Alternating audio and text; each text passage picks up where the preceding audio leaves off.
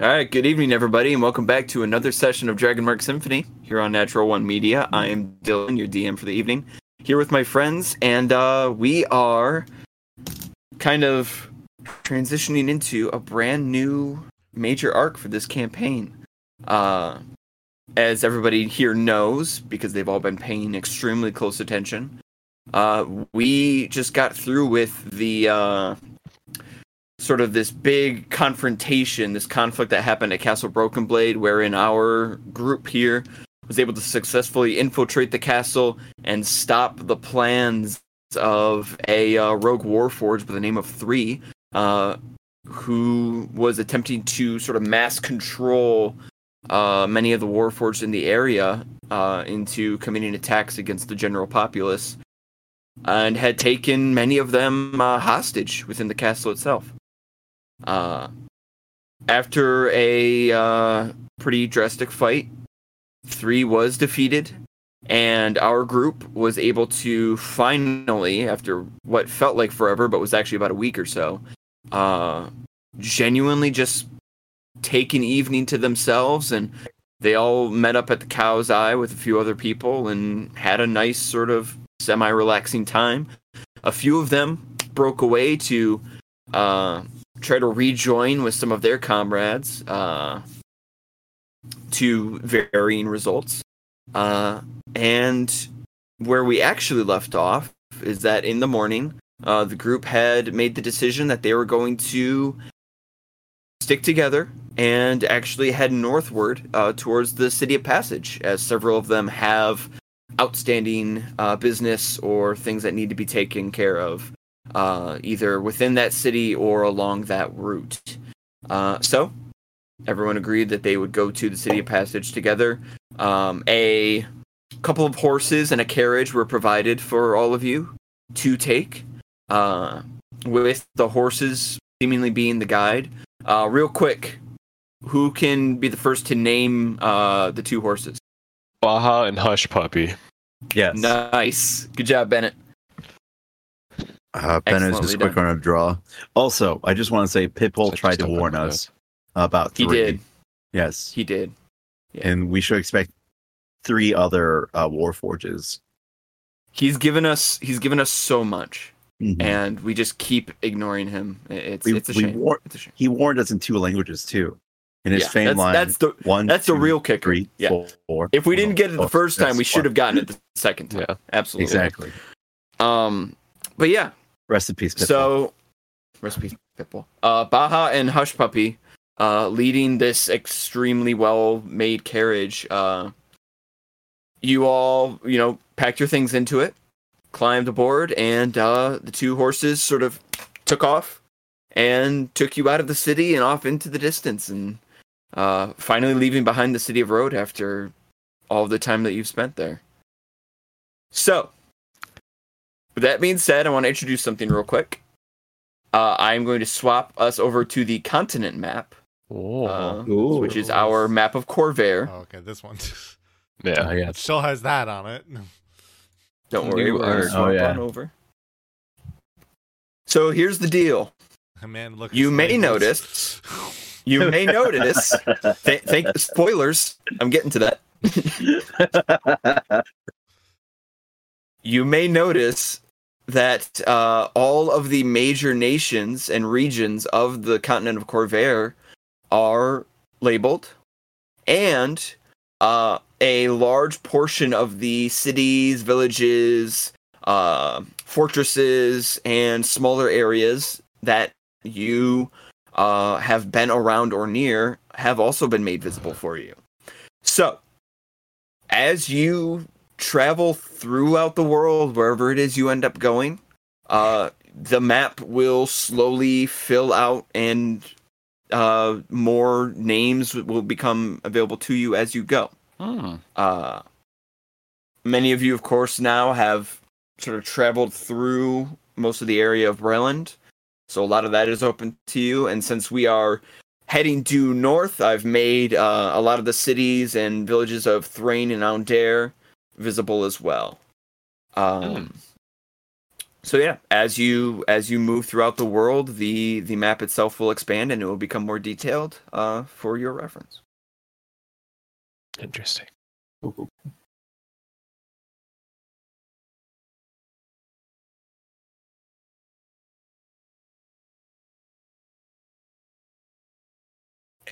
yeah. if you look to your left, uh, and uh, so yeah, that that map is there now, and it is of course your map to use as you see fit, including making notes and marking destinations and such. Please, please keep in mind that this is a live stream when you are writing or drawing things on this map. Thank you. Got it. Uh, after that, we have one more thing that we need to take care of. Uh, last session, one of us here rolled a natural one, and it was a very unique natural one in that it then allowed another player to uh, roll a d6, if I'm not mistaken. Uh, and I believe it was Bennett who made this roll, if I remember correctly. Yes. Uh, which was uh, much akin to the hot sauce uh, punishment that I had to Yes. partake in quite a while ago. Uh, this was kind of a similar thing, but uh, only in that there would be some sort of a thing that I would have to eat, which was decided by that d6.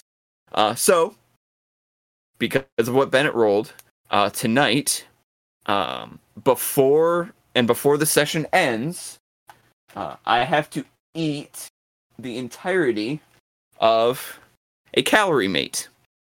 Uh, calorie mate, uh, which is yeah. so the calorie mate uh, from Japan, which many are familiar with due to the Metal Gear Solid series, uh, specifically MGS3. Which will also explain Uh, why I am not. There you go. It is a um, it's kind of like an like an army supplement, kind of like a ration type thing. it is uh, very military rationy. Think I've- think yeah. astronaut food, but more more military specific. Uh, yeah, saved my life. It actually jumped on top of a grenade, saved me, and it's the reason Yeah. why I'm here. Rest in peace, Pitbull. Uh, so it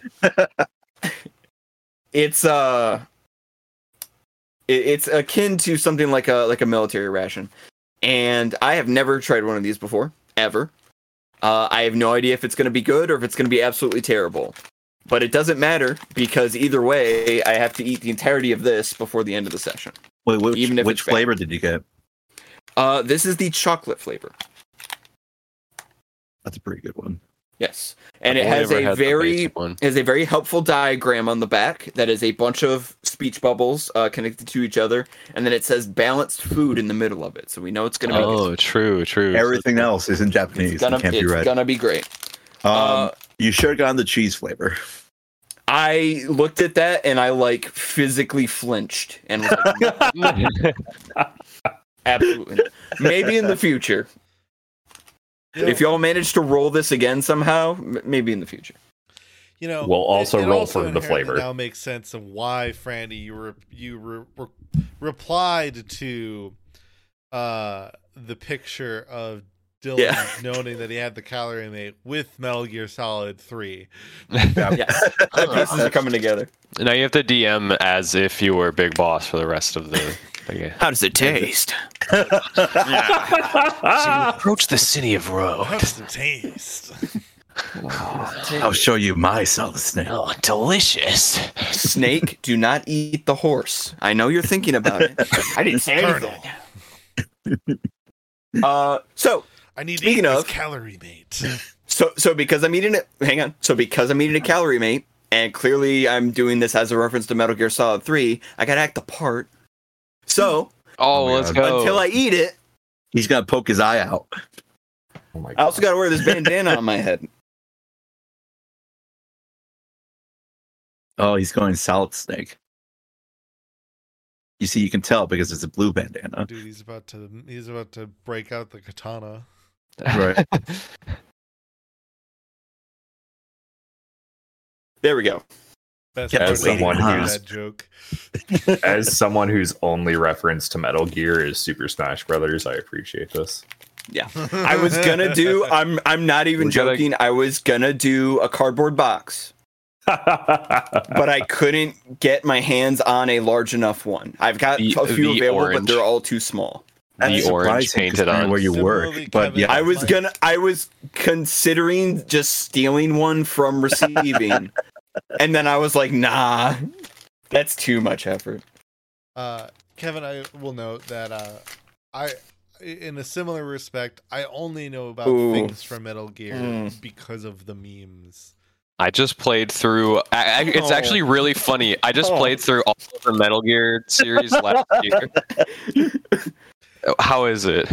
I uh, you know, I mean, it already looks just not great. Oh, They're just no. very. You're, you're gonna like it. Trust me, it's you're gonna it's like it. giving it's giving dog treat. It's really Yeah, it does it's serve. giving it's, It's giving good. dog biscuit. oh wow, yeah, that is uh Dude, they're like not good. I will say, I ate one and I felt like I was in like the Battle of the Bulge.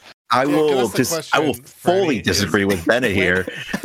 when did you eat it? Why why the battle of the bulge specifically? First, I that, that's a good because of Metal Gear. Granted, I uh, know as, as the only person who actually was in the military here, yeah. I might have a bias. I also true. have eaten these before going in, and they were good back then, and they're still good now because they sell them at Mitsuwa uh, over do? at Chick- over at Arlington Heights, Illinois. So feel free if you're ever in the area. It's a that's pretty an solid interesting place. smell. Uh, the Interesting only one I ever had was the unflavored kind, so maybe that's like well that's, That's your fair. that's your problem. You may uh, that's what eaten- Snake eats. Here's the thing: you may have eaten the the cheese one by accident because you can't tell the flavors uh, except for when you're buying it. Uh, No, Okay, I bought it okay. in Japan. Yeah, I gotta take a bite of this so we can get started. Okay. All right. right. Go ahead, solid Dylan. That was a lot softer looking than I thought it would be. It, it really is. It's, it's deceptive. It's not It- like it a- is. You eat it and you feel like you're being provided the vitamins and minerals that are needed to keep your body taking steps forward. You okay there? Are we actually having a session tonight? Like, are we good? They're edible. They He's going. He's going Kojima through a likes them. journey. He's figuring it out. Is it that bad? Mm. He's realizing how good they are. Dylan, if you don't like them, you need to mail these to me. I'll eat them. okay. Uh, okay. Oh wow. Let me explain. That was one of the driest things I've ever eaten. yeah. yeah. It it, it just refused. I, I kept chewing and it was like no. I just I just had like a mountain of powder just like in my mouth. Oh, Like you just like Oh, poured like. Do you uh, have water n- near you? Like, I do have water. I was gonna say, you when you take a bite, just also take a drink of water. it That's feels not like a you- punishment, Kevin. Yeah. It kind of feels like you just like take like a scoop of like protein powder and just like put it in your mouth. That's that is yes. Or like Ovaltine. Yeah. And like instead of pouring it in anything, you just like took the powder and just like ate it. Yeah. Y'all are weird. Oh, Randy is so confused. Franny loves It's, these it's powders, man. legitimately It's good. I love every single not- flavor, even the cheese one. it's not terrible. It's everything to do with the texture. Yeah. Uh yeah, maybe maybe it's because uh, some some Hispanic candies are in that same powdery, so I might be predisposed Oh, to it Maybe. because uh, those are the things I grew up with. It's like if somebody took the corner of a chocolate fudge pop tart, like the corn, the very corner of it, and just expanded that out to the size of. Uh, Yeah. That's crazy. That's my favorite part of the Pop Tart. Everything Oh, else see, is that's that's the problem. That's the Okay, problem. Never mind. Right I'm not taking anything you Now we say got it. seriously. So, while I continue to hork this down, uh, I would like you all to picture for me a long, winding road nestled in between extremely tall trees reaching far up into the sky, hundreds upon hundreds of them. A lone frog hops across the road. Frog or Toad? Frog. Okay. Who do you take me for? But his friend the Uh, toad there. Mm. Good question. Uh,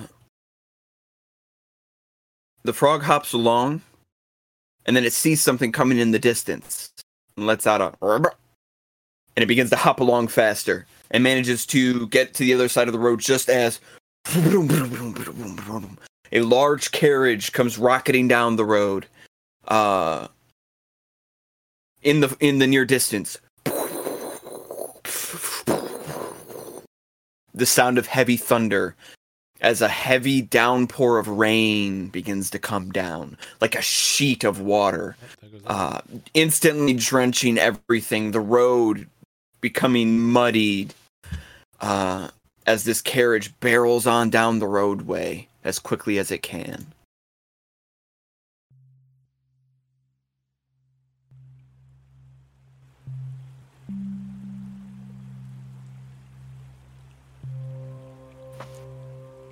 Inside the carriage,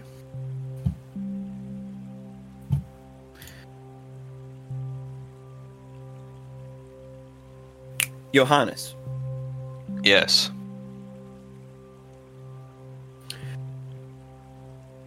you have been traveling for two and a half days now. Okay. What have you been doing to pass the time? What have I been doing to pass the time? Uh, I've been um, looking through my supplies, cleaning off some of my spatulas that have been hit with wear and tear. I've been looking at the dagger that was left in my door when we first left the city. Um, looking over my shoulder, watching the sunset, trying to draw a little bit in my notebook.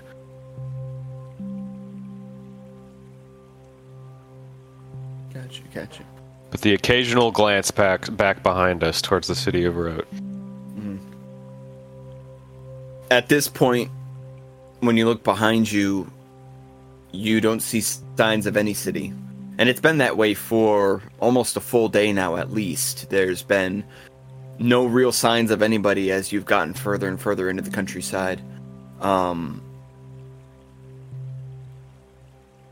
the last time you saw any kind of life was these like rural farms sort of peppering uh, the edge of the city of Wroat there.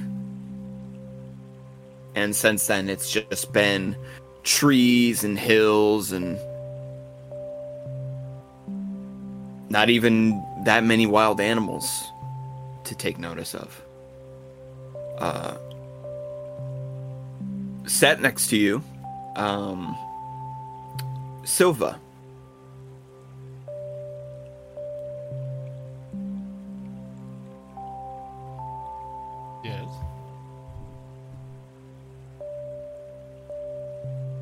With the days passing by, is there anything you've been doing to preoccupy yourself?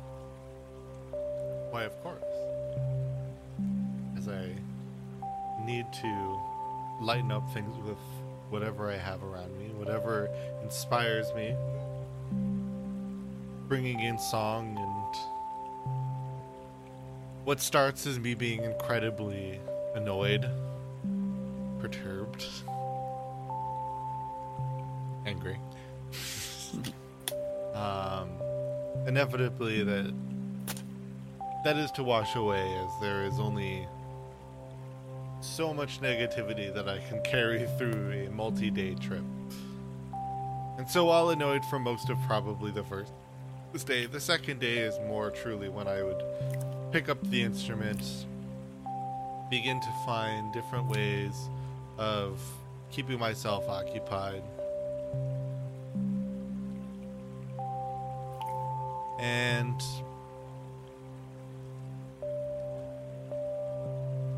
trying to kind of dis- mentally think of and re- uh, regale myself with new tales to bring forth in the future.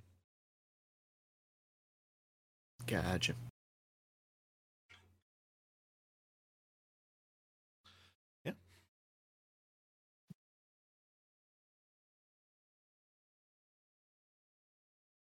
As we leave the confines of the carriage, we move outside where the rain is coming down thicker and thicker um, the sound of Silva's instrument becoming fainter under the pounding and roaring of the thunder overhead.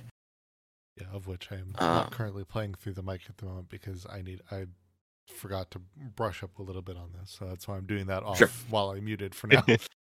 Uh, Valid the with the rain coming down in just like sheets uh the horses are moving along at a somewhat frenzied pace and then they kind of look at each other in unison and they begin to slow just a bit into kind of a more consistent trot uh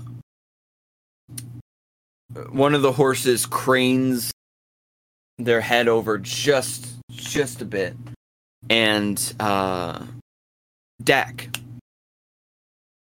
Mhm. you hear a voice in your head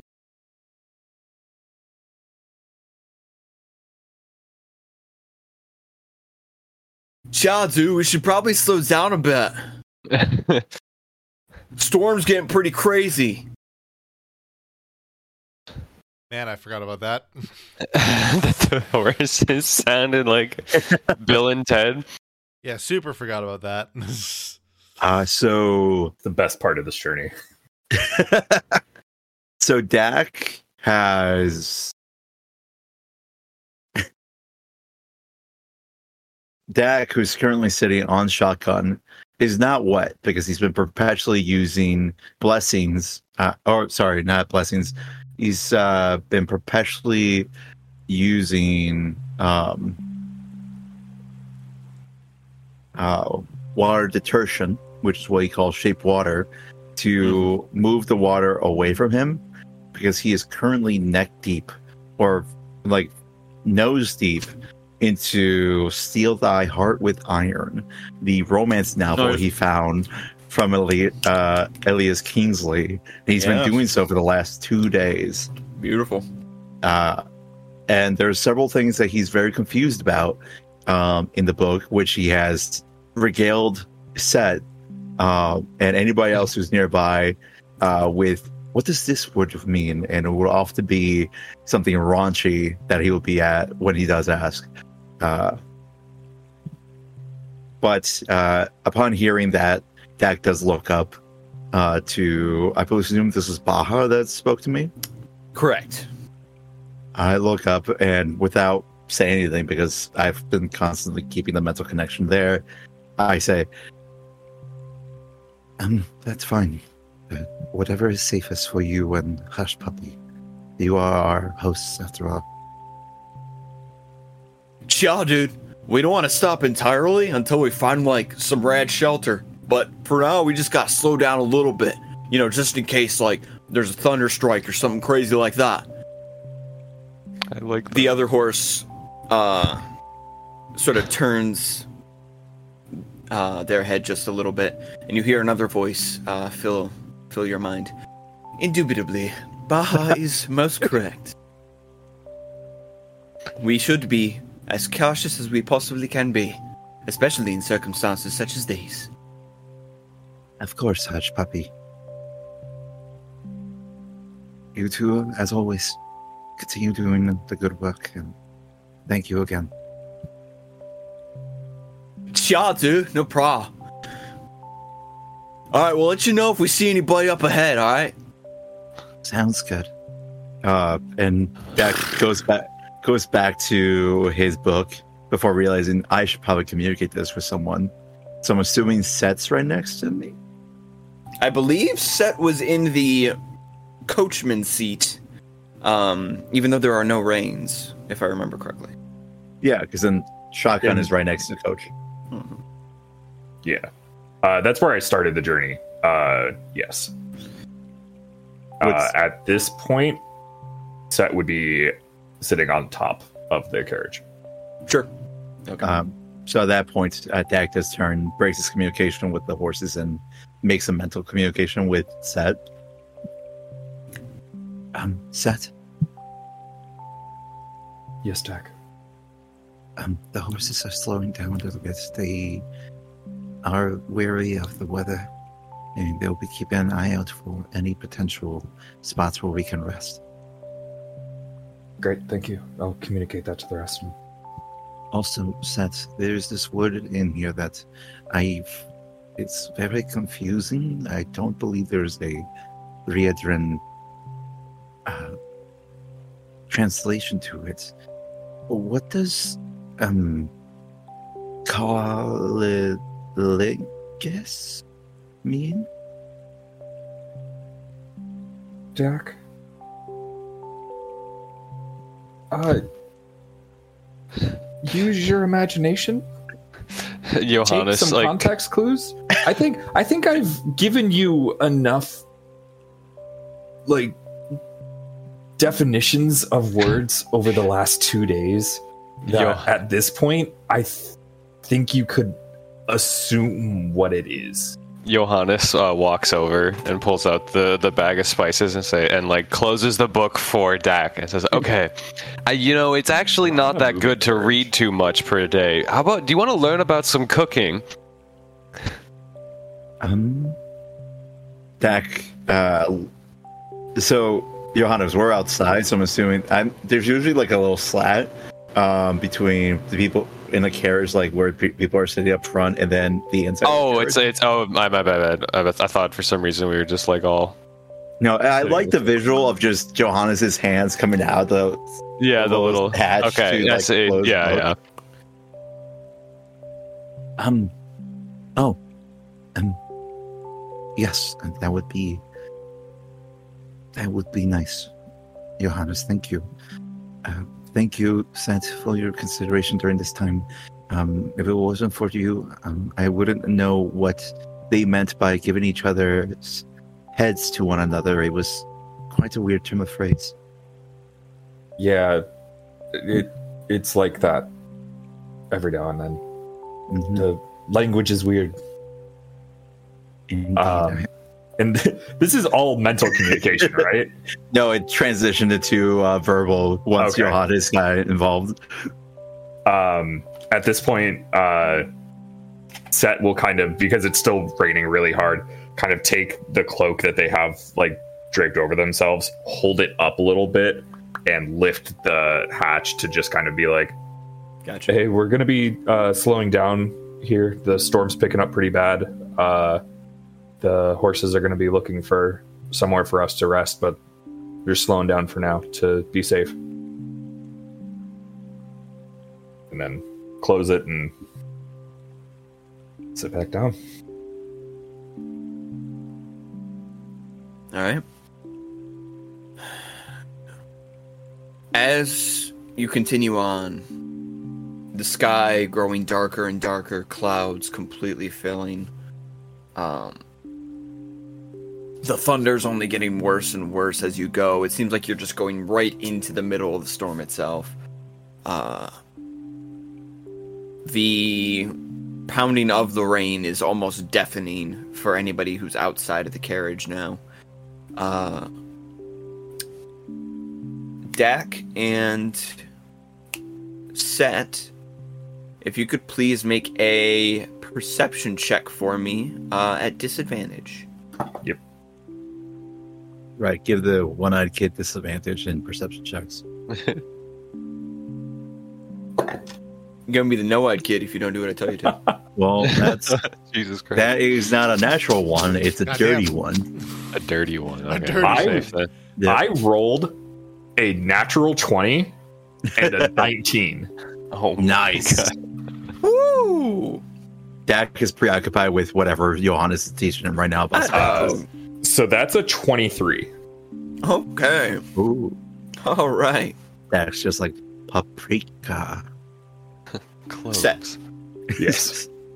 as as the carriage is rattling on um far off in the distance looking out at the road ahead because you can only see like 50 or 60 feet in front of you before it just becomes like pure rain and darkness um just a little bit ahead you see you feel like you can see something sitting sort of in like a in like a ditch where where the ground kind of like levels downward on the side of the road. You feel like you can see like a like a mass of something sitting in the distance there.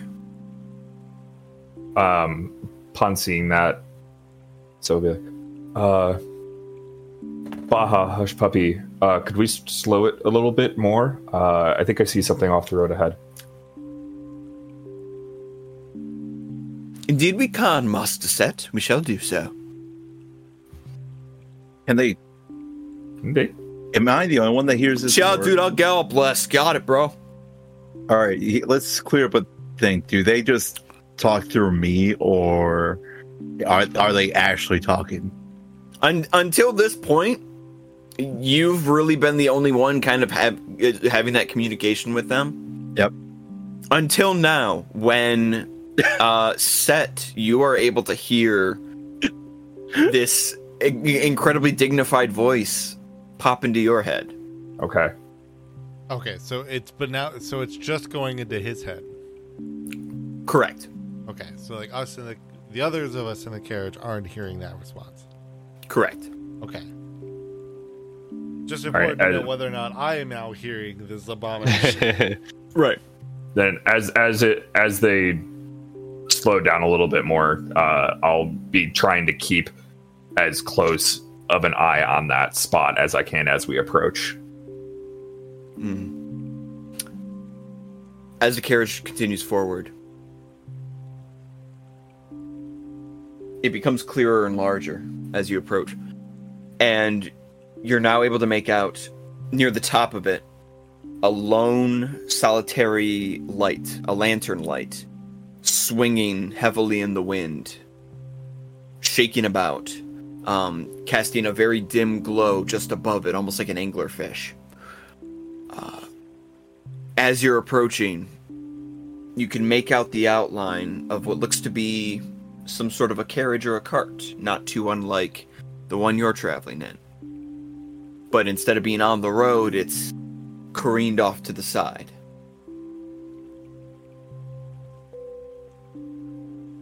Um i'll open the hatch again there's a carriage off on the side of the road do we want to check it out looks like it uh went off the road well, we should see it. We should see if there's anybody in there. It is.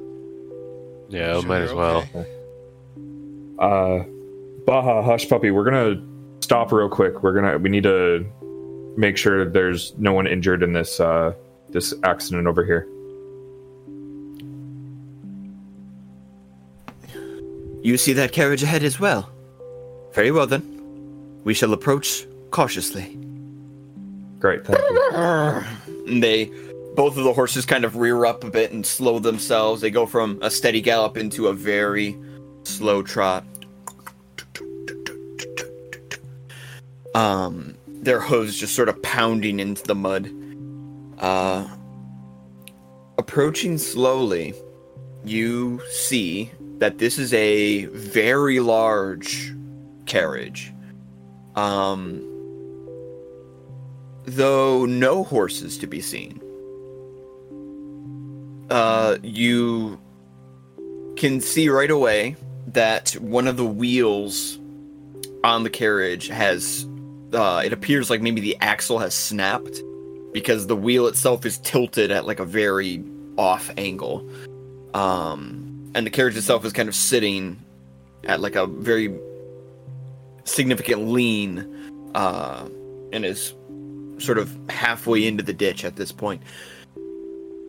The carriage itself is a combination of wood and iron, and it is every almost every part of it seems to have been painted with these like extremely complex, detailed paintings and chalk drawings and sketches and it's like a it's like an arm sleeve tattoo of just all these different designs and symbols and eh, drawings of animals and shapes and all kinds of things that have been uh artistically placed all across this carriage from top to bottom.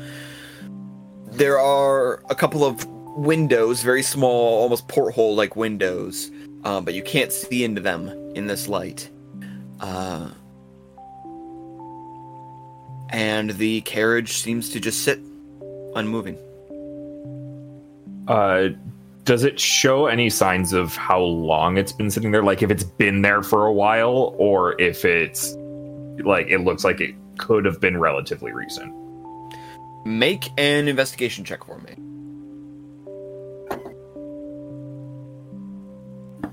That is a 16. Uh, it's difficult because of the rain. Um, you kind of check. You can see it hasn't fully been washed away yet. Uh, you can see where the there's the faintest hint of what looks like three or four sets of drag marks in the ground of the road that kind of lead off into the grass.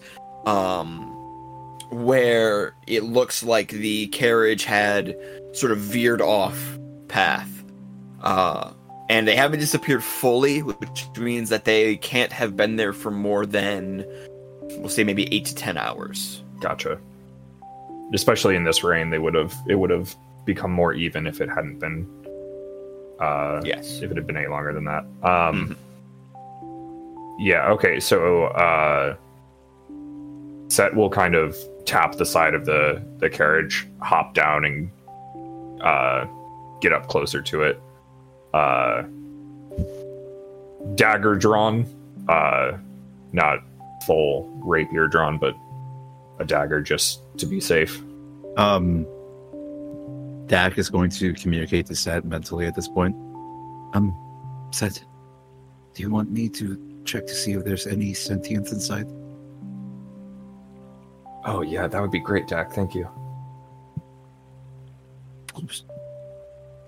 Uh, Dak is going to focus and uh, cast Mind's Revelation. Uh, detect thoughts, in case you want to know, to see if there's, uh, to use a secondary thing of seeing if there's any thinking creatures uh, inside the carriage.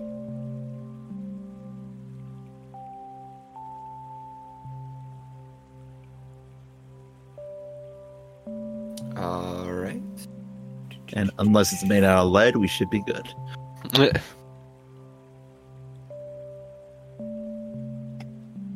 Or rock, or two inches of metal. Oh, well, you didn't know. Uh, It's actually full of lead at the paint. this is actually the Great Iron Carriage. It's just filled It's a- two. In- it's just solid two inches of of iron. hey, don't diss two inches. It could do a lot. Uh, I have an important question for you. I have a If- if important answer.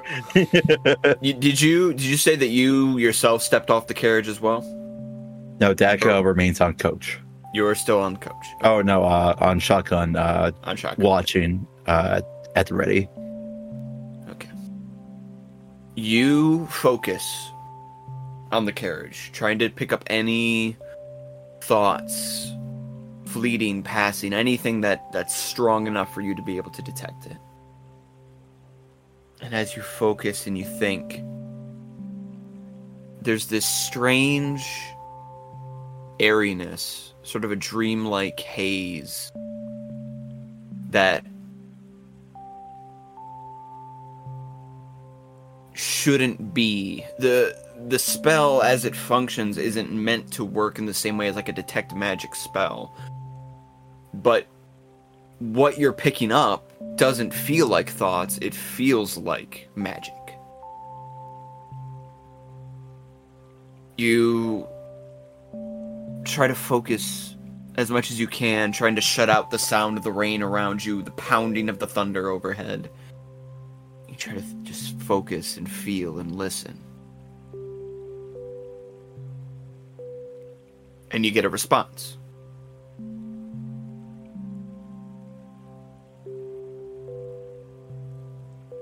What are you looking for?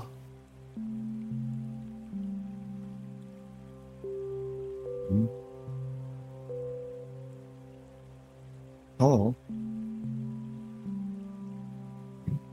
I'm looking to see if anybody's hurt. I don't think so. I don't think so. I don't. I don't. Ah, good, a mysterious creatures.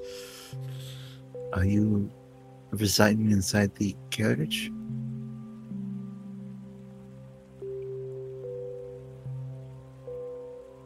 I was. I'm afraid it's broken down. Broken down.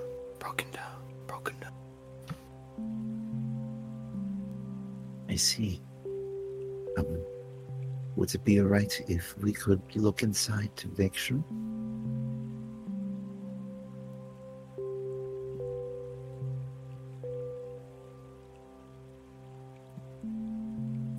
Feel a tap on your shoulder. Your left shoulder specifically.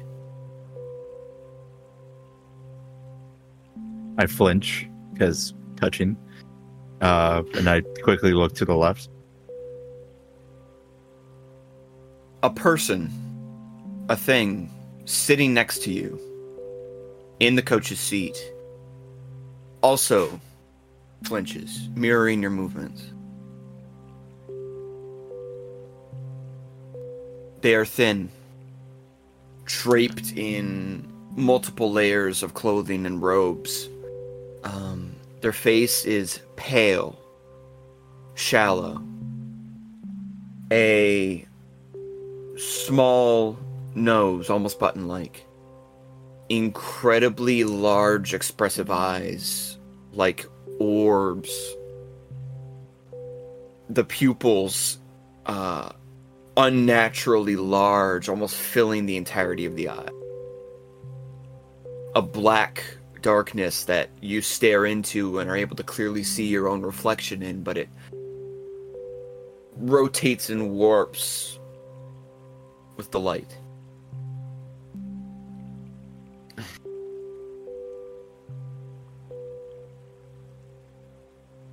I could take you in.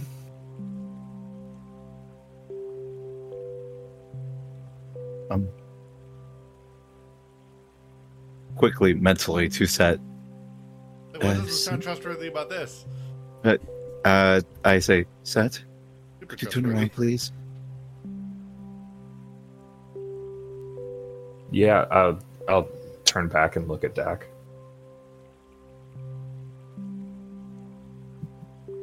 What's up, Dak?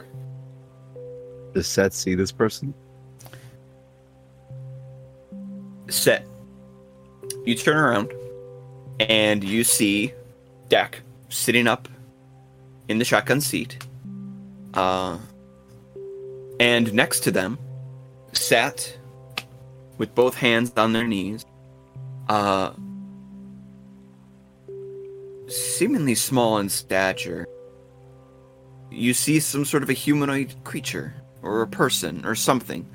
It's hard to tell because they're covered in robes. They've got a hood that they've pulled up over their head to protect themselves from the rain, like a like a young girl in a raincoat, um, with these very soft features, incredibly pale skin, but the eyes immediately catch your attention. The the scale of the eyes in relation to the face, incredible sunken pits of pupils that draw you in.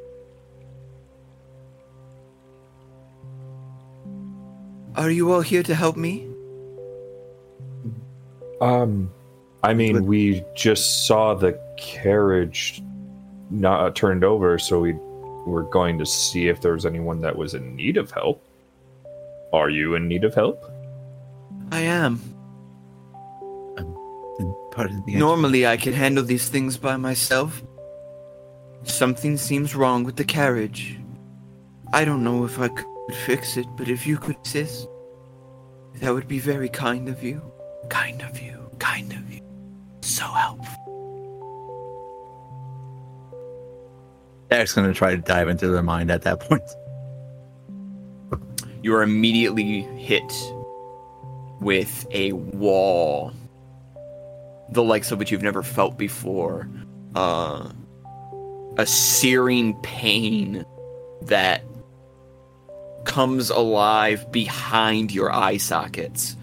Uh, I need you to take Uh, you're gonna take three points of psychic damage for me. Yay. Dak winces. Um, Pardon the interruption. But who are you? I'm sorry. I had not introduced myself yet.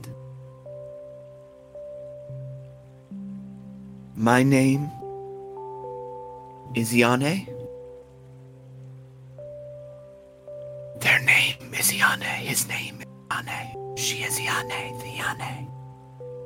These whispers that just sort of encircle you. N- none of them seem to be coming from an exact location. They follow around you. They flow. Question to Dylan. Yes. Are these the voices, the, these echoes?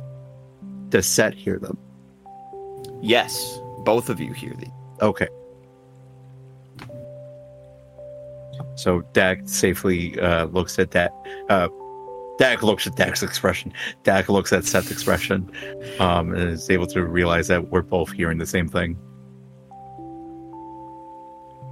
Um, Set will turn very slightly and look at the the carriage. It like it's like the axle is completely snapped, right? Yeah, you have to get a little closer to take a look, but you can kind of see how the like the back left the the left rear wheel is like sticking up at a real bad angle. And the actual wheel itself doesn't look to be damaged, so the the way that it's protruding outward suggests that something underneath the carriage, possibly like that rear wheel axle, has been snapped. Uh, well, uh, Yane, I don't believe we have the abilities to fix your carriage for you. Where were you heading?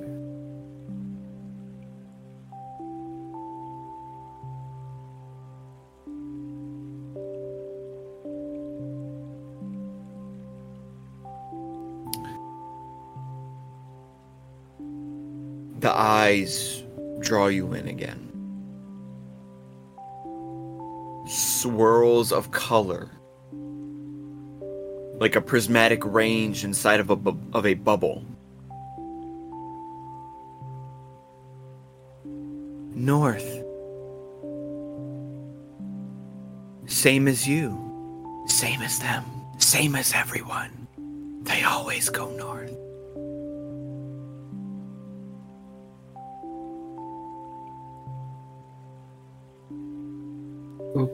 Okay.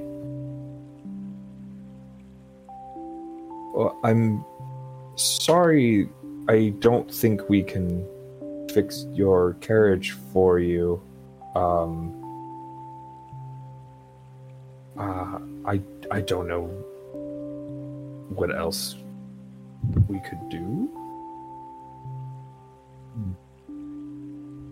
F- forgive the interruption.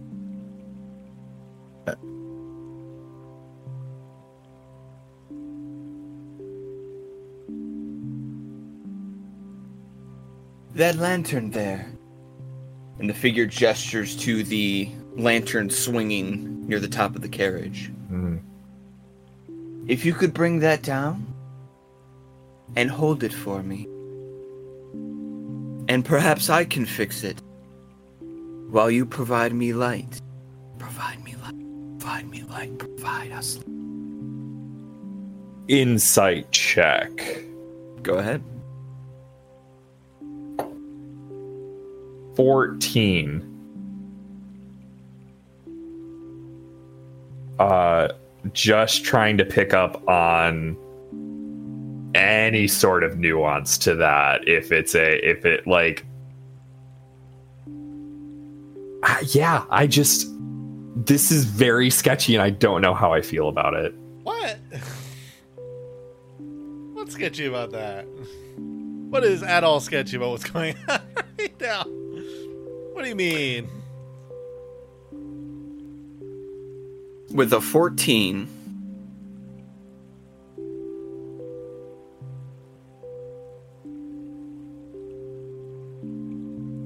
You see someone you've never met before.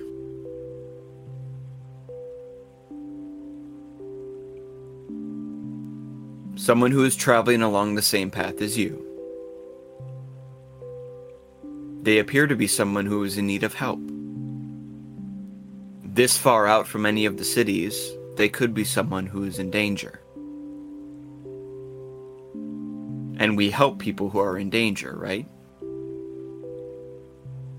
Isn't that what we do? Oh god.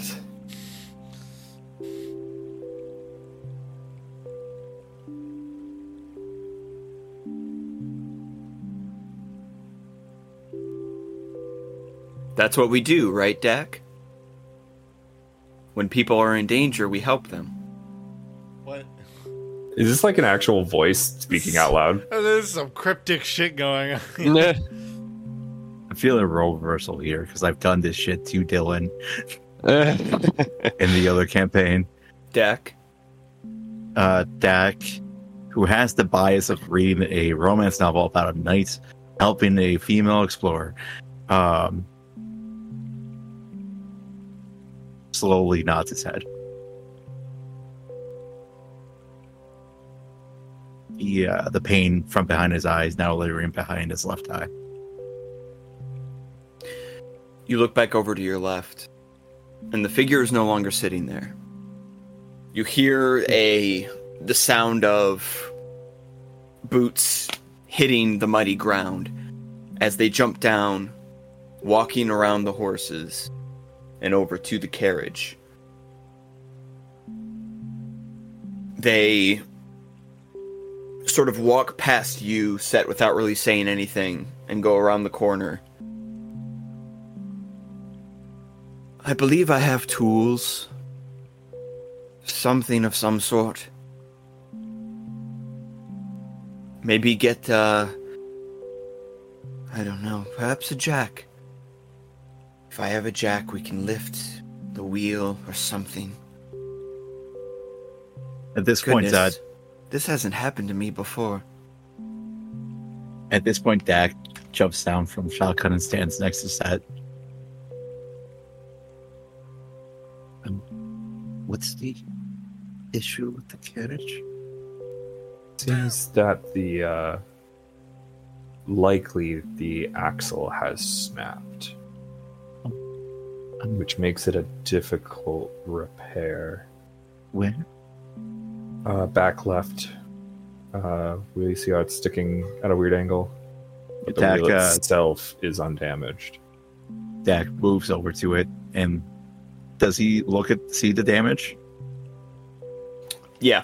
Once once you get close enough to it, the damage, even in like the, the pouring rain, it, it is visible. You can see under the shadow beneath the carriage sort of the silhouette of this this axle that has been it hasn't been broken cleanly but it has snapped and is still connected somewhat but it's it's at like a 35 degree angle Dak is going to place a hand on it. Uh, he's going to take a deep breath. At this point, he's no longer shaping water or water deterrents. He's actively being rained on. Um, and through the pain that emits from his left eye, he's going to cast correction, which is what he calls the mending spell. Oh. all right focusing on it you hear the the cracking and splintering of wood as it sort of jostles and shakes in place. Bits and pieces that have fallen to the ground slowly like a film being reversed float up into the air and reattach themselves. There's a shunting as the entire carriage realigns and the the axle underneath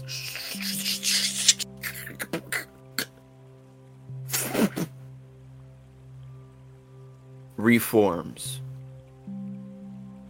though it is not 100% repaired, it is reformed enough that seems to have retained its original shape and looks like it's holding the weight of that rear wheel again. Once Dak, uh, Dak's done with that, he uh, stops focusing on the magic and takes a couple deep breaths. Uh, sweat beating down along with the rain that's on his face. Did it work? Wow, good job, Dak. Dak, you look, and immediately to your right, uh, sitting on the ground next to you, is the person. Um, Inches from your face. That was very well done. Thank you.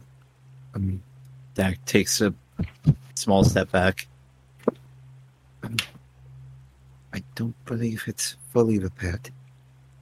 Um, but it should. It is better than before. It will have to do for now. And I'm grateful. I'm grateful.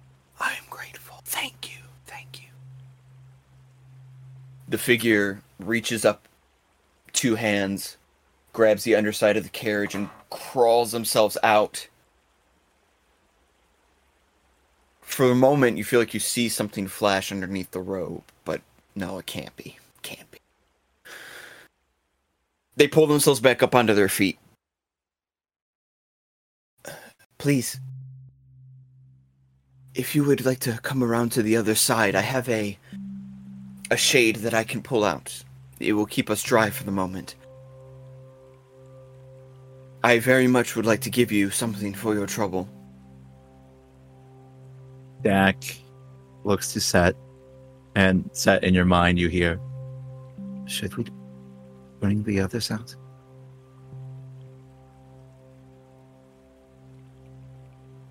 Mm.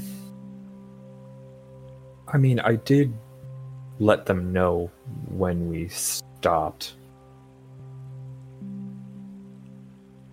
I don't think it's crucial at this point.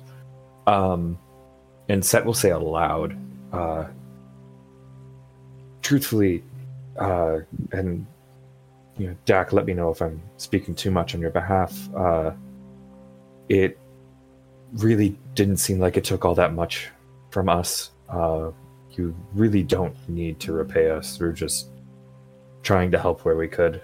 Um, if uh, if you're good to set back on the road, uh, we also have a destination we must be getting to. Are you sure? I'm sure I have something sitting about that I could give to you. Not many people will stop for a stranger. I really do appreciate it. Truthfully, I it is you know it it is our pleasure to to help. Uh, I know it we may seem a little off put, but uh, we we do truly just want to help. Dak, uh, who's a little bit paler from the exertion, does nod his head. Um, but we we really should get moving on. Hopefully the uh, the storm gets out. Do you need help getting the carriage back on the road, or uh, will you be good from here? Well, I, actually, if, you could help me, the figures kind of they've moved around, so they moved around to the other side of the carriage now. That's facing the forest. That, that's not facing the road itself. Um, if you can help me pull the, I have I have this shade. If you can help me to pull it forward, uh, really just something to to stop the rain for a moment. Um, and the figure kind of moves around the corner. Uh, Set will look over to Dak and go. Now you should probably tell the others, uh, and keep an eye on this. And Set will move forward to assist. Dak nods, uh, walks backwards to the carriage, to their carriage, uh, opens the door, uh, and then walks back to Set. So to Silva and to Johannes, it's just Dak opening the door and walking forward. as he took the order literally and has not removed his eye from Set.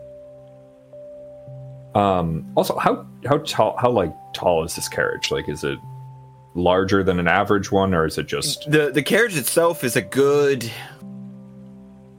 I'd say good seven and a half, eight feet tall. okay? Um, uh, I think the best way that I could probably help, uh, and Set will go to the front left wheel, not the broken one, but the one that was broken, and kind of hop up onto it and then hop up onto uh, the roof of the carriage so that they are still in sight of our carriage, but they can easily access the top to pull the shade out for them. Okay. Uh, you go around to the other side. As you do, you're able to make out something that you couldn't fully see in the rain before. Amidst all the really intricate drawings and paintings, um, that you had seen on the side of the carriage, you can now see that there's actually lettering. Bronze lettering that has faded and chipped away over time. Um, it says Ethio Noctis Tarot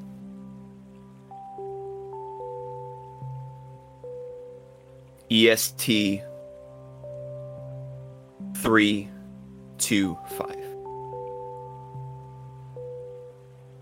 Hmm. If you need to know how that is spelled, I can let you know. Please. I know Noctis and nothing else. Is your played Final Fantasy 14 or 15? Exactly. Yeah, if you want to spell that. Ethios, spelt E T H I O S.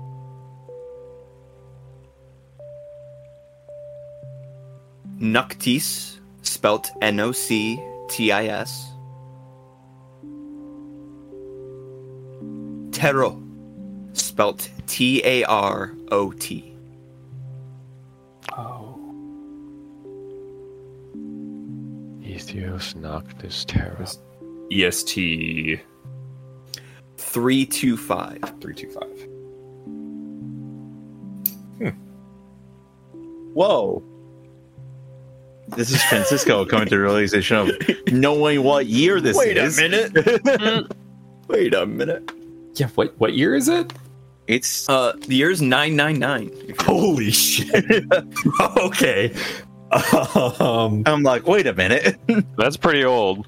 okay then. Uh yeah, so uh seeing that and seeing like kind of like the intricacy of it as Set goes to hop up, they'll kind of like get as much mud off of their uh like boots as they can before like getting on top of the carriage.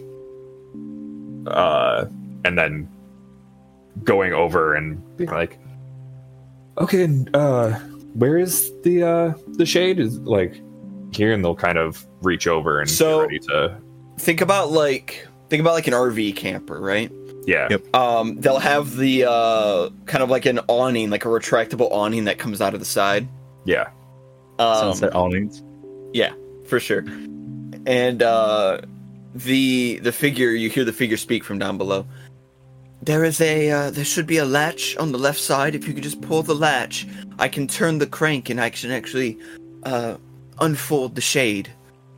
Oh great. Uh i'll feel for a latch to pull.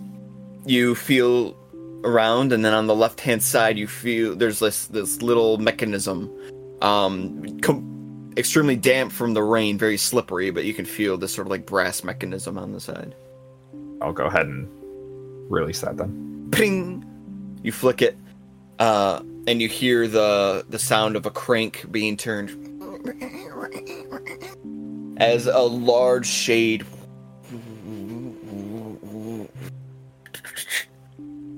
uh sort of fans out um extending a couple feet out from the uh, carriage and creating this sort of miniature canopy um, over top. Uh, Set will kind of look back towards Dak. We do we still have the mental connection? Yes.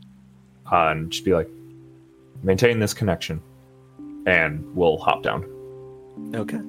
onto the other side. You hop down onto the other side. Um, the figure is standing there and says,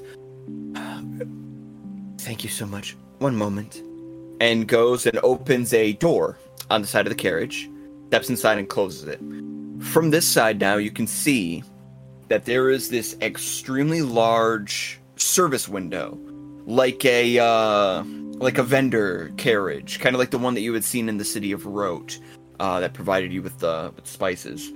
Um, it is it is a it appears to be some sort of like a vendor vendor carriage of sorts, and so there's this huge viewing window that's completely open, um, with the canopy now sort of stretching out over top of it, protect, protecting it from the rain. Um, more of those intricate drawings and symbols are you know stretching all throughout underneath of it and around. Um, you hear the rustling as the figure is seen moving through, checking through something inside of the caravan, and then they appear at the large window, um, extending two of their hands over top of it. In a circumstance like this, the first thing I would do would be to offer you a free reading, a fortune, if you will, but Sadly, I'm afraid I can't. I cannot. I can't. It's not meant to be. They're missing.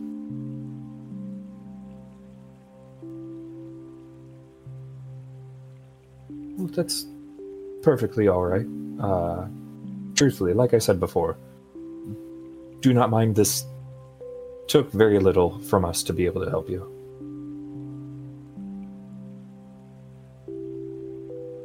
But you must understand. I feel a sense of debt to you. It is very kind of you to not ask for anything, but I feel that I have taken advantage. Normally, and they've taken like a uh, this sort of like leather bound like thing, rectangular in its shape. Uh, and they've taken it and they've kind of set it on the sill of the service window. Um, and they hit a button and a little fold out table folds out in front of them like this large just this little like two foot by four foot table. Um normally i would be able to provide my service. The figure stops those eyes that were already so wide fill with stardust the figure clutches at their chest.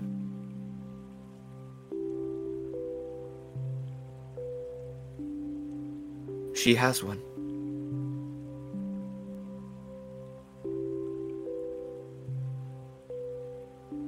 She has You- one. Are you okay? The figure leans out of the window, leaning forward, the immense eyes filled with constellations.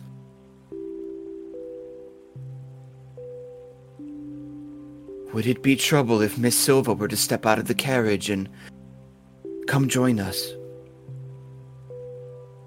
Sure. I'll mentally communicate with Dak and go. Uh, Yane is asking for Silva to join me. Please just tell her to come over here.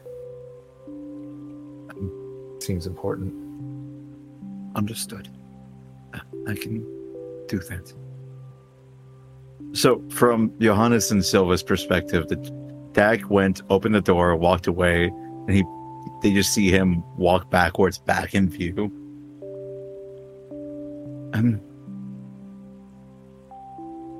Lady Silva. This is mentally. No, this is out loud. Yes, Dak. Um, I apologize for asking you to come out into the rain.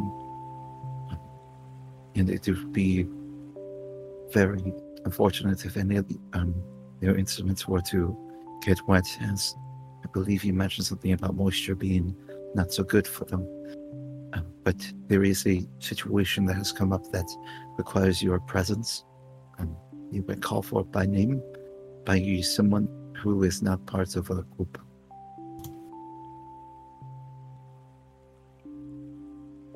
I'll take it it was whoever was amongst that.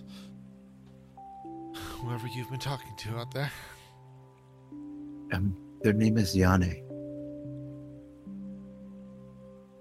Begin just heading out. All right. Johannes, do you do anything? Yeah, I'll follow. I'll follow suit. Okay. Dak leans into Johannes. Would this be a situation for us to use paprika?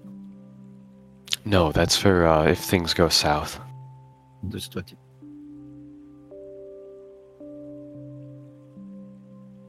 Dak now fully con- uh, knowing what each spices do, and in his mind, they're not just for cooking; they can be used for other things too. Pocket paprika. All right. Yeah, I'll, I'll walk out with Silva. Are you gonna follow Silva over? Well, I'll just like get out of the carriage. Um, I'll kind of like lean around the the carriage and kind of gesture to Silva. Over here. It'll begin to float on over. Uh, you come around the corner of the carriage there, and you see for yourself now this large viewing window in the side of the carriage, intricate artwork all around it and underneath. And perched within this window, um, sort of leaned forward a bit, this small figure wrapped in cloaks with a hood over top. The figure turns their face to meet you, and you see incredibly pale skin with enormous eyes filled with starlight.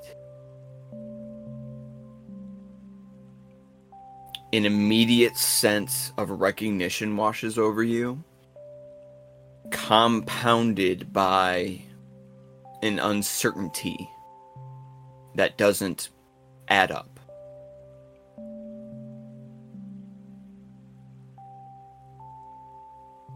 The figure looks at you, and the eyes seem to go even larger. You're her.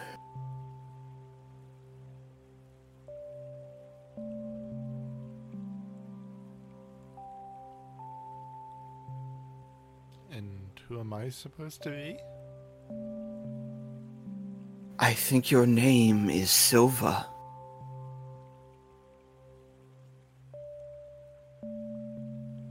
You may not know it, but I think you brought it back to me.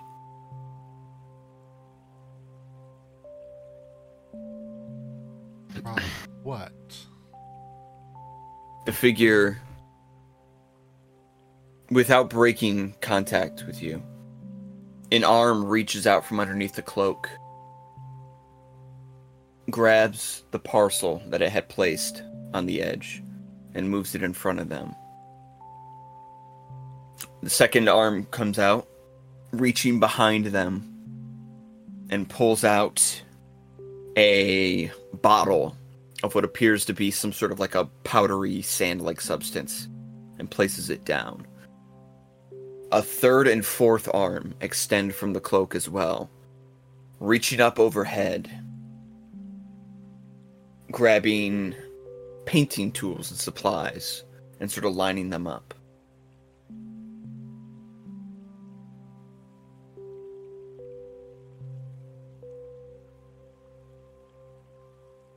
I don't know that you would even recognize it, but.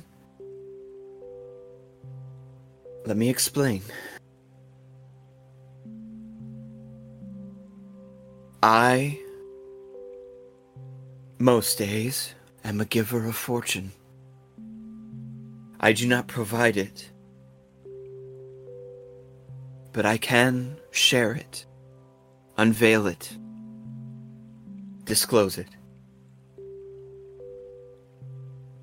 For those in need, I offer guidance.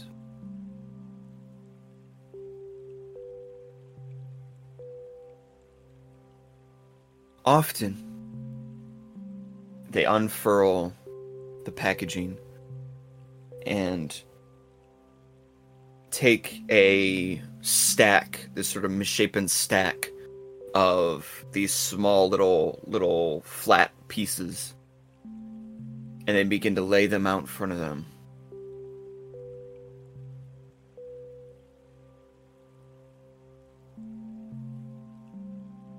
I am a provider of fortune.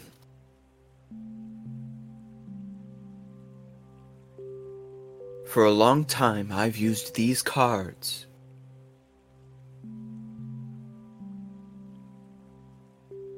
to help see the future, witness the past, experience the present. Though I cannot say that I can change any of it.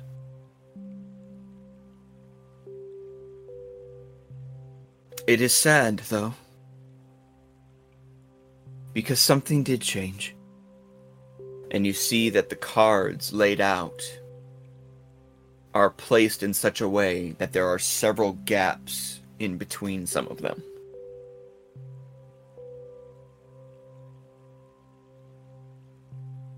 Once upon a time, oh, it was a long time ago. These cards, they belonged to a deck a full suite. It was a powerful thing, an old thing. I used it to show people fortune, but there were many other uses for it as well. It has traded through many hands not just my own. Long ago, a deity created this.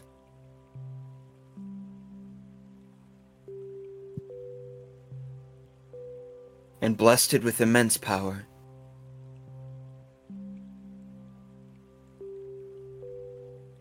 Not long ago,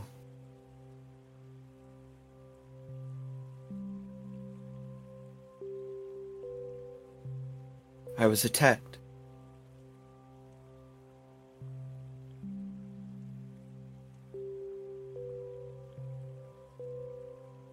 There were many cards here.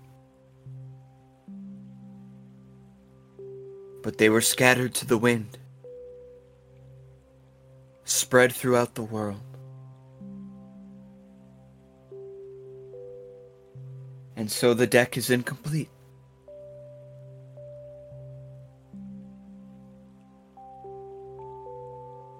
I've mourned for it. As you would somebody who had passed away.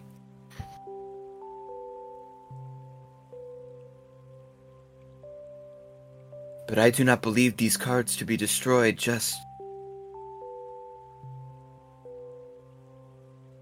scattered.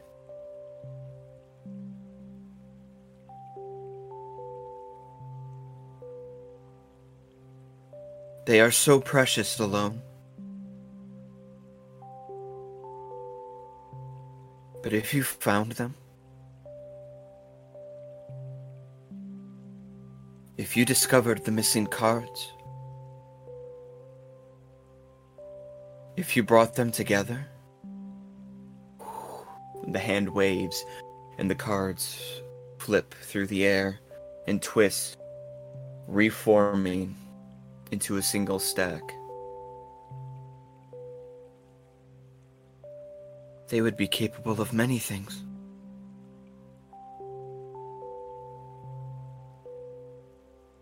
Impossible things.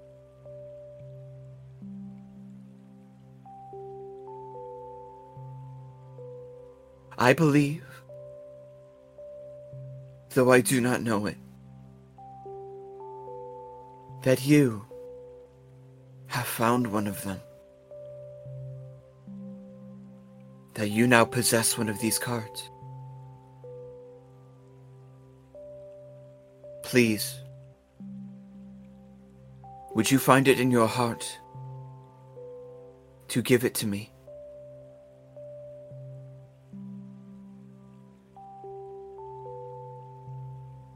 Uh, yeah, I mean, I bet. In fact, I believe I possess one of them. In fact,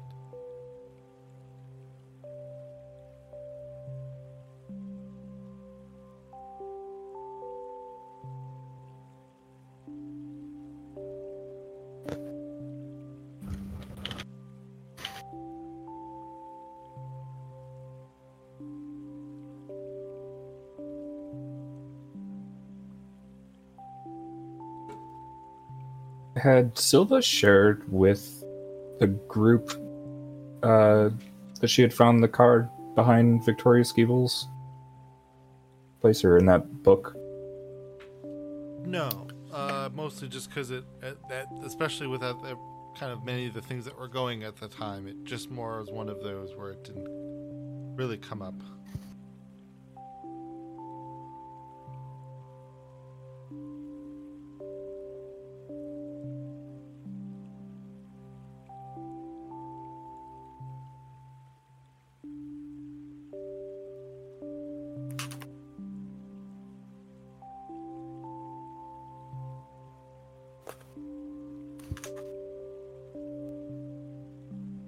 The headband can move. It's all He's I have successfully eaten the calorie mate. That was the experience.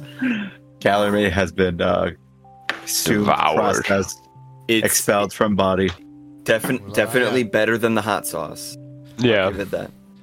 Um, I seem to have neglected to put down exactly which tarot card I had. No. believe I wrote it down as well.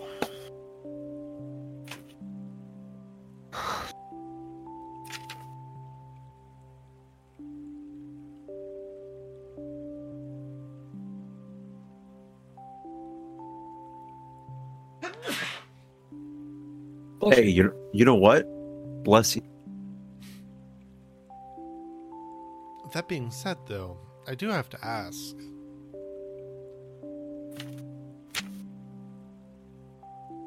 You are speaking to me as if you are, and you were asking me as if you are unsure of my possession of one, but I must note, given that you have asked for my presence about this in the first place, and you know of who I am, I must note that you clearly already knew that I was in possession of it.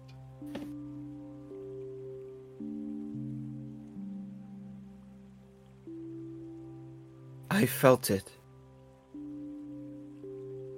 But I do not know for certain.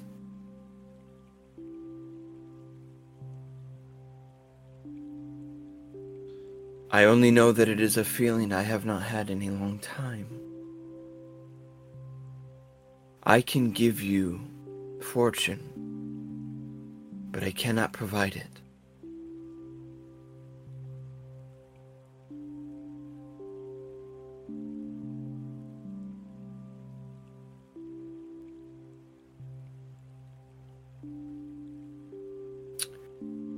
The card in question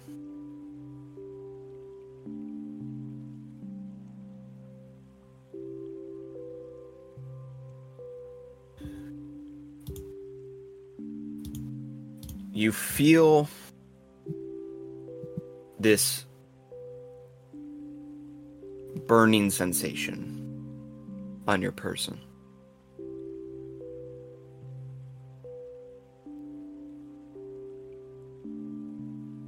Like something inside of your items is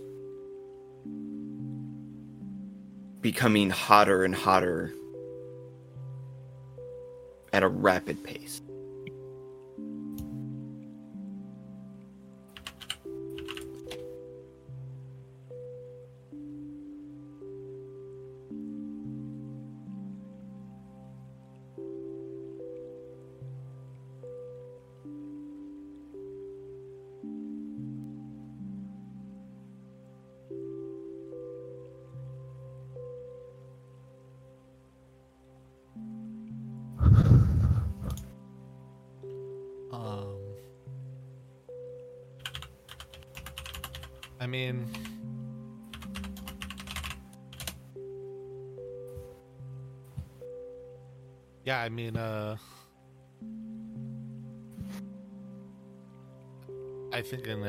Still pull out the card.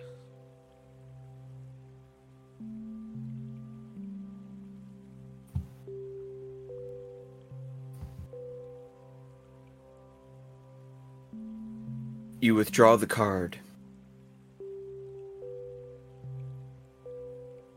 And the image uh, printed on one side of it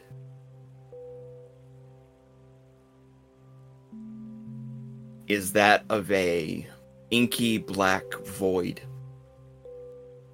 that as you look seems to expand and contract ever so slightly upon the card itself.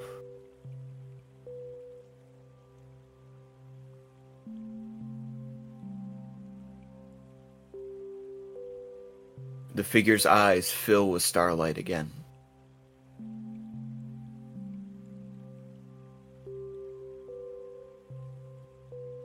It was true.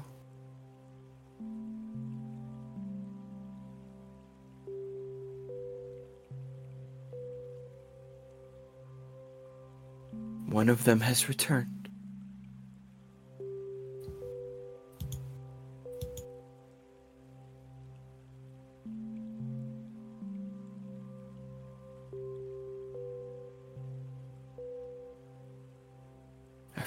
This time,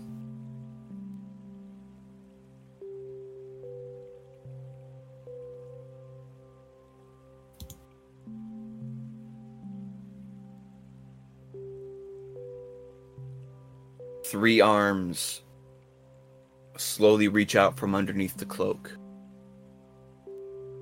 Four, five, six. Like a bouquet of flowers blossoming outward. Several arms reach out from beneath. All of them encapsulated in this like moonlit glow.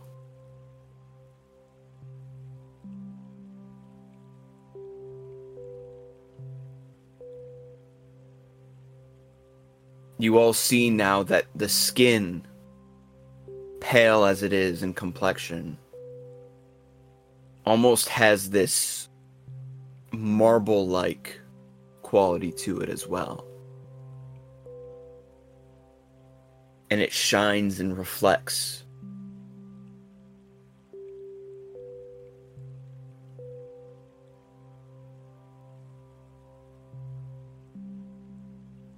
May we please?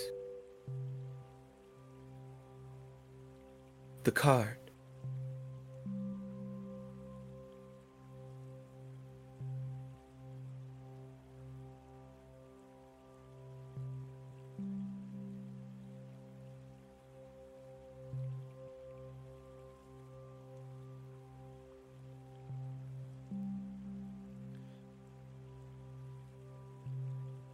I mean, inevitably, everything about this card is strange. So it's like hard to and and then so like I, where I got from it is strange. This whole situation is inherently strange. It's it's very timid, but I will end up giving it over. Okay. As you lay the card in one of the hands. The other hands come up and around, closing over the palm, retracting back,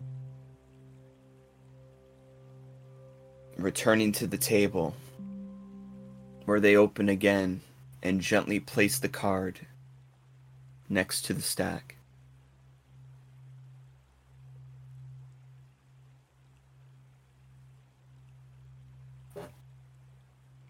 Ethios? Noctis?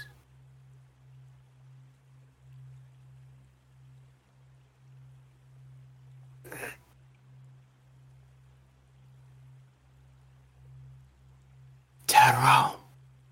And the card is sucked into the deck. It shuffles itself at a rapid speed.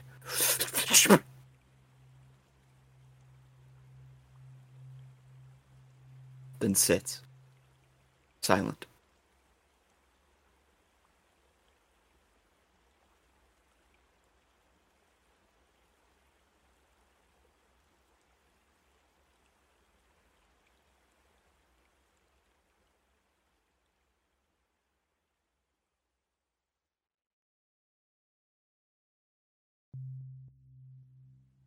Thank you. All of you. There are still many cards missing from this deck.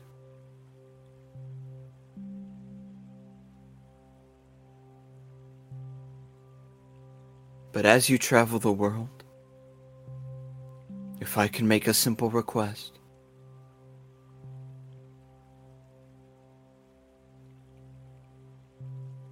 if you should find them on your journeys, collect them,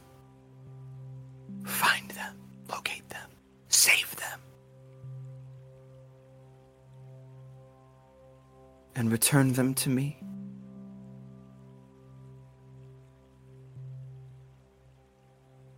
When the deck is fully formed,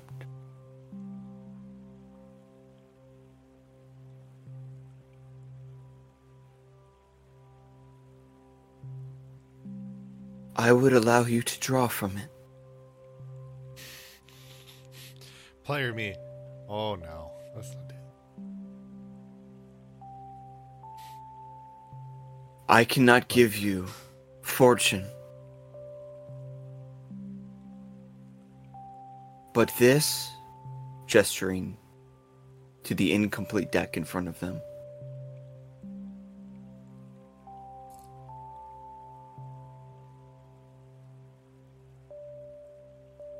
it can give you anything.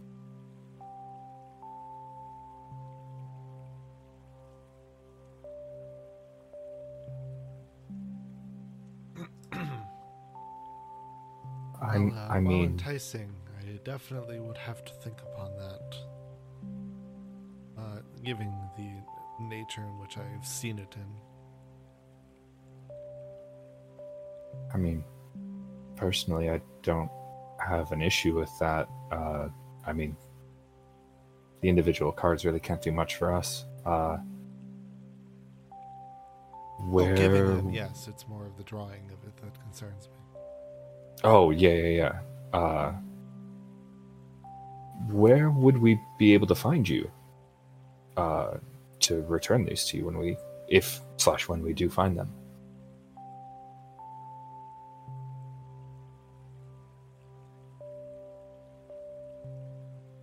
The arm extends out and gestures below.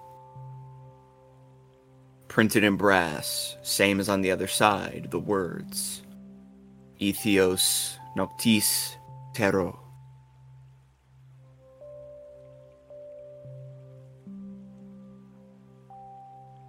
You need only say their names. I will hear, and so will they, gesturing to the cards. Got it. Um.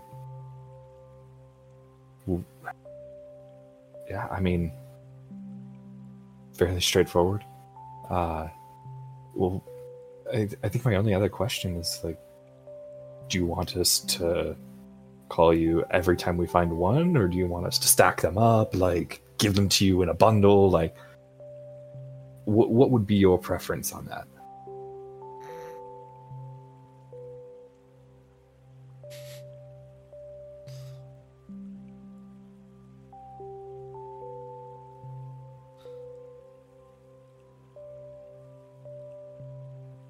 There is a story to these cards. With every day that passes, it becomes harder to remember. But perhaps, when they are all united,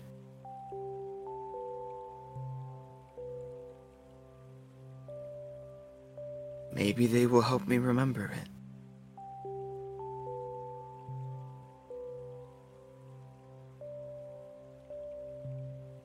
We should wait until that moment.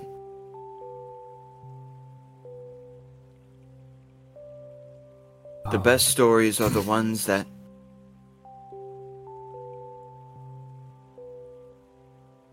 the figure sort of pauses.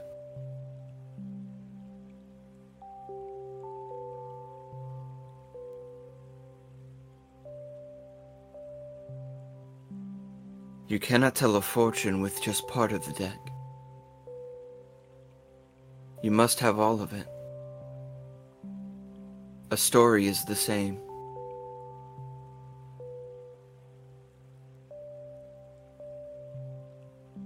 So, how many more are missing?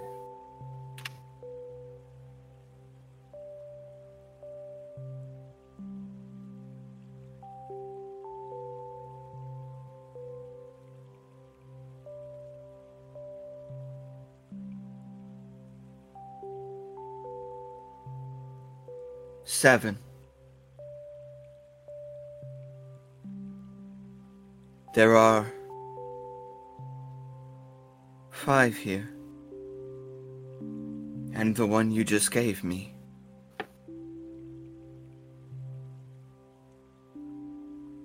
And there are seven missing throughout the world. The figure takes the deck and spreads it out again.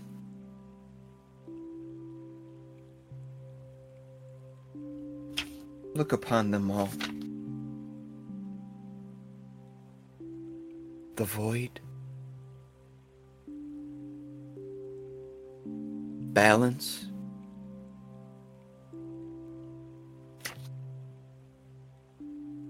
The dungeon.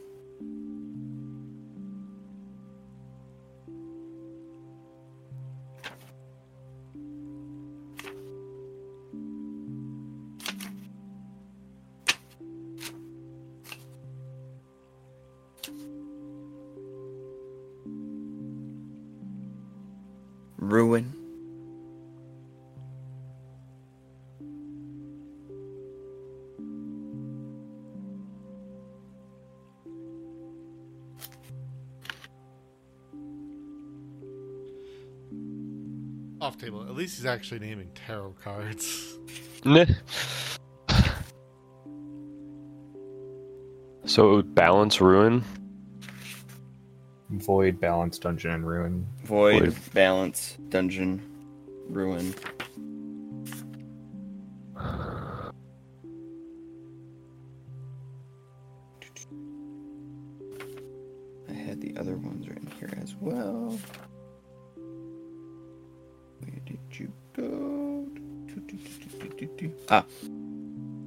The Vizier.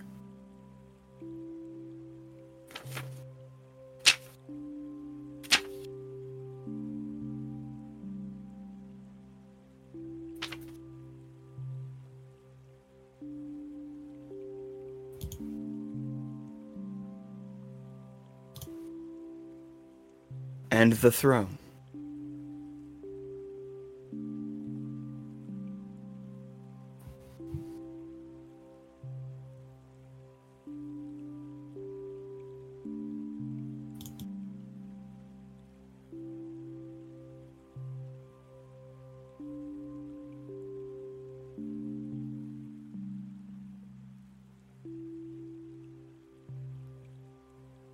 These are the cards I carry now. But there are so many others lost through the world.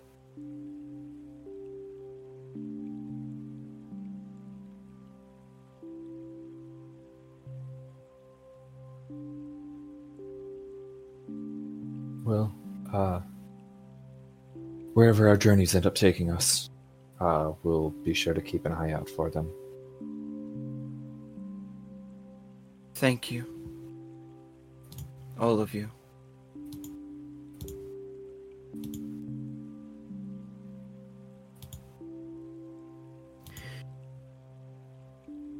I should be able to continue onward from here.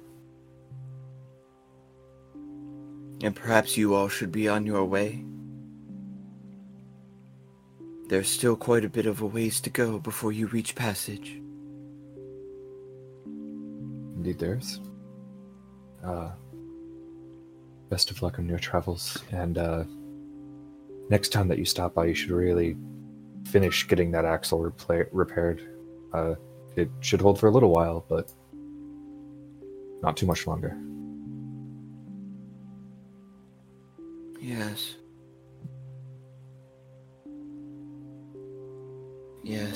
Shall. And Ione takes the deck and the things and sort of packs them away and sets them aside. Brings the table back in.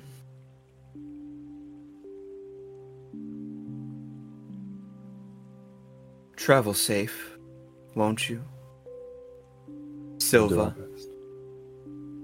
Dak, Johannes, Seven. Please be wary of the dangers of the world.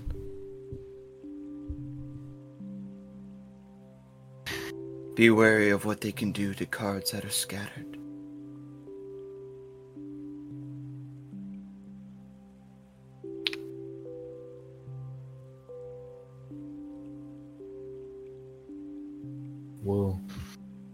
Do our best.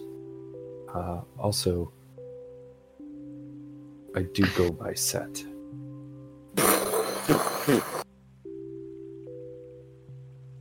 thunder crashes extremely close to you, closer to any of them had before. And you hear in the very near distance the sound of the sound of a tree having been struck by lightning and collapsing over to the ground. Dak.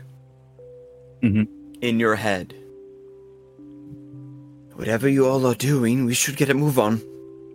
This storm is not getting any better.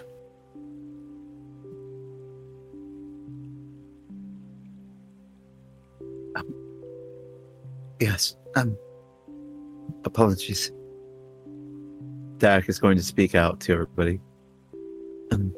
Uh, forgive me for the interruption, uh, but Hush Puppy just said that the storm is not getting any better, so we need to, um, in his words, get a move on.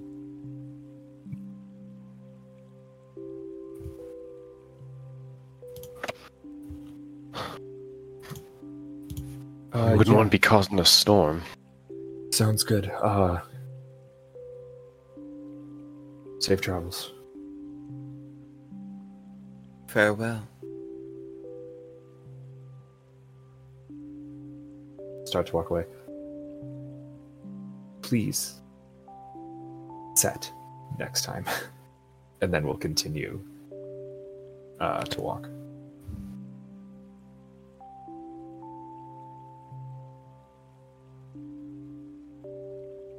The figure leans back into the caravan and disappears into the shadow.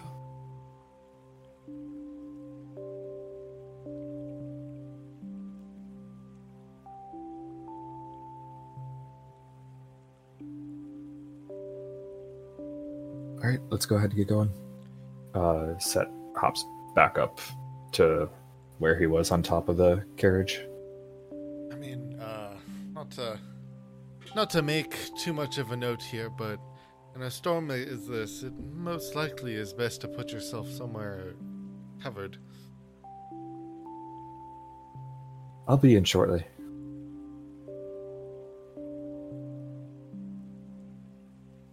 Don't wish to see Um, you getting hit by one of those. Should be fine. I'll head on in. Won't, it won't take too long.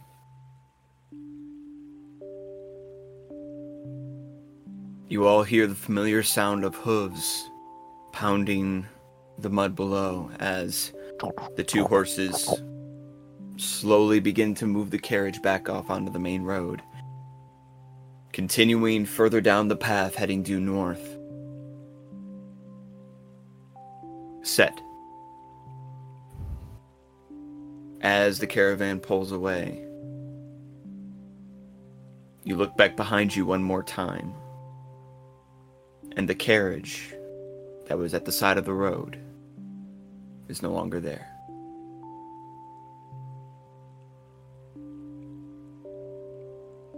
There is nothing left but the rain. Figured. And that is where we will end our session. More mysteries. Next week, Hell yeah. Our adventurers will continue their journey to the City of Passage. Who knows if they'll bump into anything else along the way? I do, because I'm the GM. but we'll find out next time what's going to happen. Until then, thank you all for playing. Thank you all for watching. We'll see you next time. See ya. Bye.